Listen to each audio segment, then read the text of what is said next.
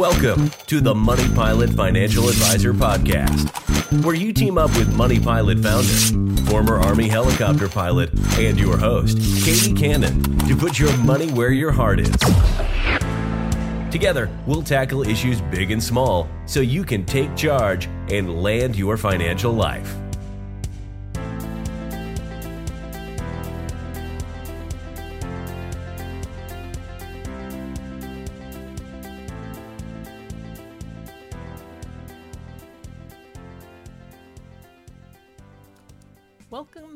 Episode 8 of the Money Pilot Financial Advisor podcast.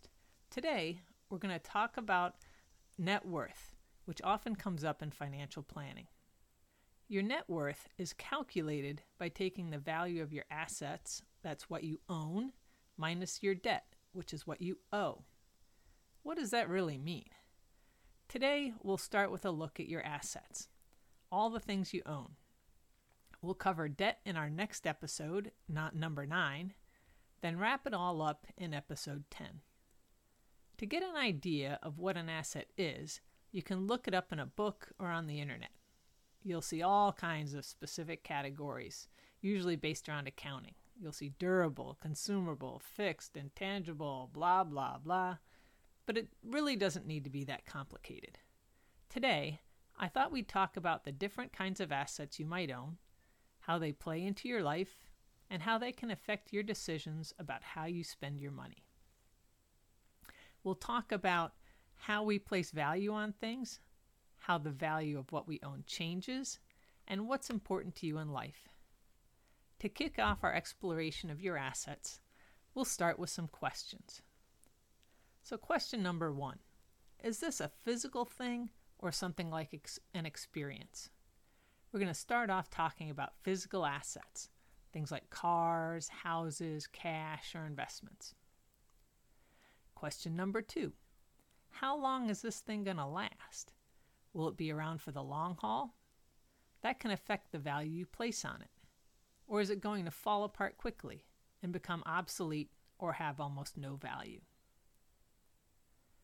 Question number three does the value of this thing tend to go up or down over time? So, cars and trucks and fads are notorious for basically only going down in value. We say things like this that go down in value over time depreciate. You know, you buy a brand new car, and the minute you drive it off the lot, it's got a big drop in price, especially for the first two years. Houses tend to appreciate over time. You got to appreciate that, right? Of course, it can depend on the market. If you had bought a house in Silicon Valley before it was Silicon Valley, you could have made a killing. On the other hand, if you bought a home near a military base, only to have that base close or re- be repurposed, purposed, its value could really drop as the jobs left. And then there was the housing crash of 2008 where just about overnight the values of homes across the market tanked. Overall, a house tends to appreciate over time. So do investments like stocks and bonds. Stocks, in particular, tend to appreciate quite a lot in the long haul. All right, question number four Is the value of your asset volatile? That is, it, does it go up and down? So I mentioned that housing prices tend to go up most of the time, and up and down swings are generally less frequent. Stocks, on the other hand, can be quite volatile. It sort of depends on the stock, but some have major ups and downs, hour by hour, day by day, so they are less predictable in the short term. In return for accepting this volatility and risk, the value on average tends to grow more in the long term than other assets. As far as a stable value, cash is definitely king here. Cash prices don't change. The dollar you have in the bank today is a dollar you're going to have in the bank tomorrow. So that's why people tend to want to keep a certain amount of cash, especially if you're going to need it soon. If you need it tomorrow, possibly for an emergency or something, cash is the way to go. Question number five How valuable is this thing to you in particular? not just the dollar value, but how do you yourself value something? So, for instance, you might really enjoy that coffee you had with a close friend at home. You had a nice chat and enjoyed the experience together. The coffee grounds and the water didn't cost you much, but it may be something you really valued. Compare that to a latte that you wolf down as you're rushing to work. You might not even remember it the next day. Not much value there. Or maybe that latte you stopped to buy on the way home to the kids and sit in your car to sip for a few minutes alone is all that's between you and going just a little bit crazy right now. That might be priceless. These ideas are the same for bigger things too. If you could, which would you do? Buy a new car or go on a big adventure with friends or family? It depends on how you value something. Question number six How does the asset's value change with inflation? So the benchmark here is cash again. The cash value of a dollar obviously doesn't change. But when there's inflation, what you can buy with your dollar tomorrow is less than what you can buy with the same dollar today. I mean, you only have to spend a few minutes with one of your grandparents and bring up the subject of what a loaf of bread costs today. And they'll go on and on. Oh boy, when I was a kid, a loaf of bread cost a dime. And now I go to the store and they want a dollar fifty for the same thing. So yeah, if you had a dollar in your grandparents' day, you'd be golden you'd have 10 loaves of bread worth of money there. Today, that dollar won't even buy you one loaf of bread.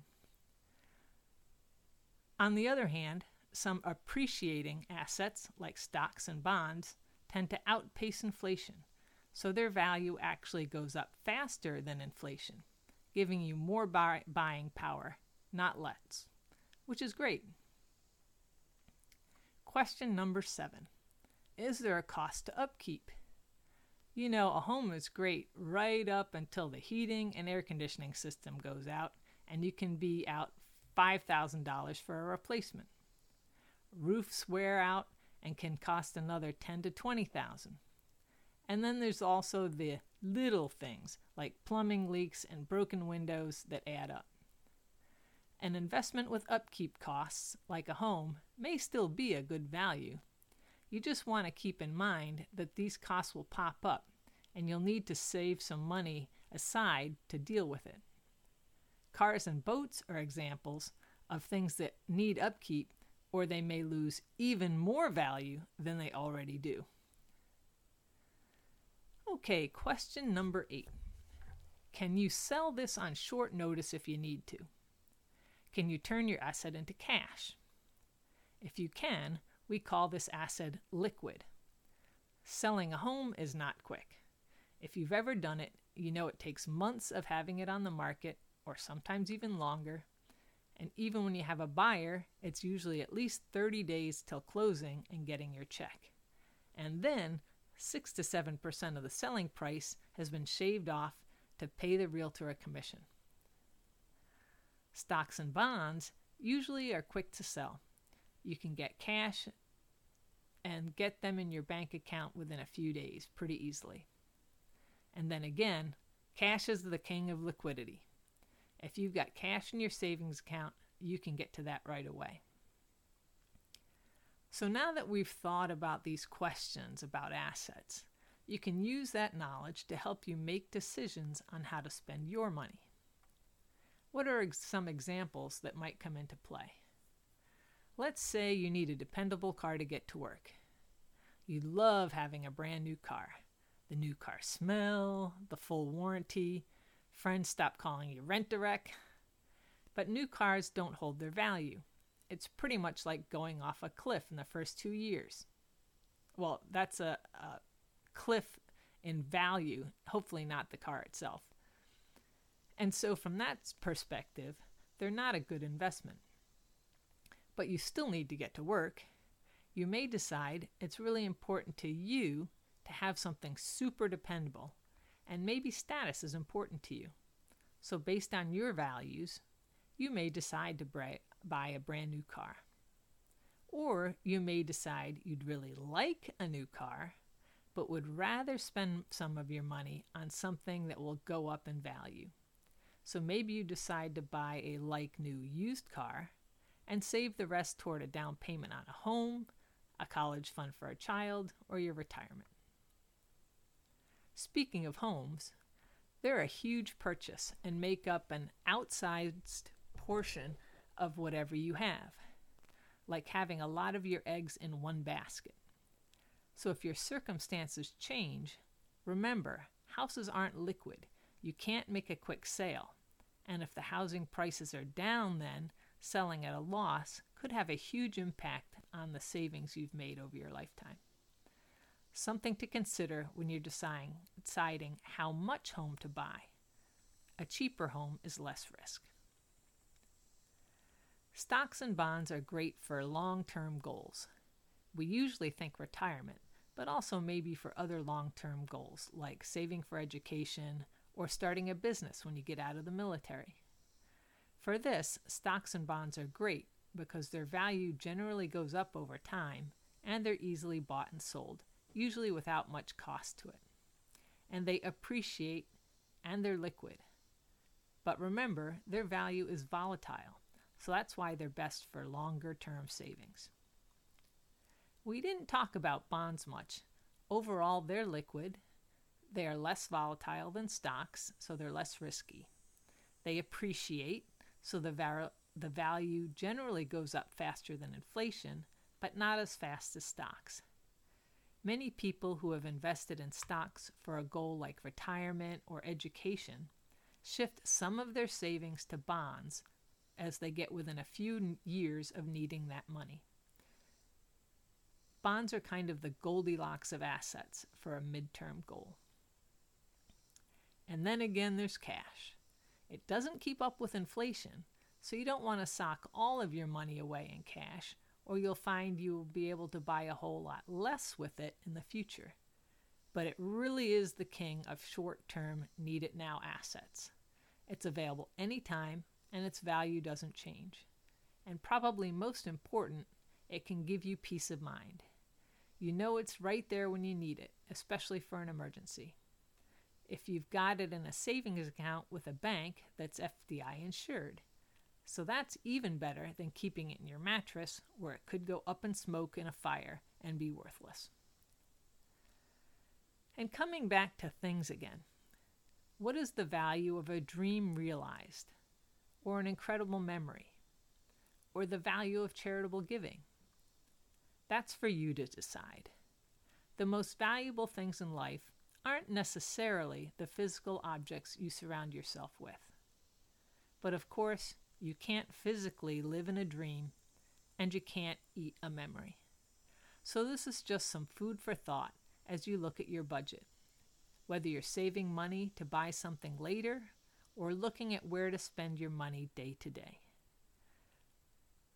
Does how you spend and save match up with what you value? How can knowing the characteristics of different assets we talked about help you decide? And lastly, will it help you sleep well and live your best life with few regrets? I hope you've enjoyed today's podcast and tune in next week where we continue our look at net worth and discuss the down and dirty about debt. Thank you for joining today's podcast. Like to find out more? Visit us at moneypilotadvisor.com. Let's team up and land your financial life.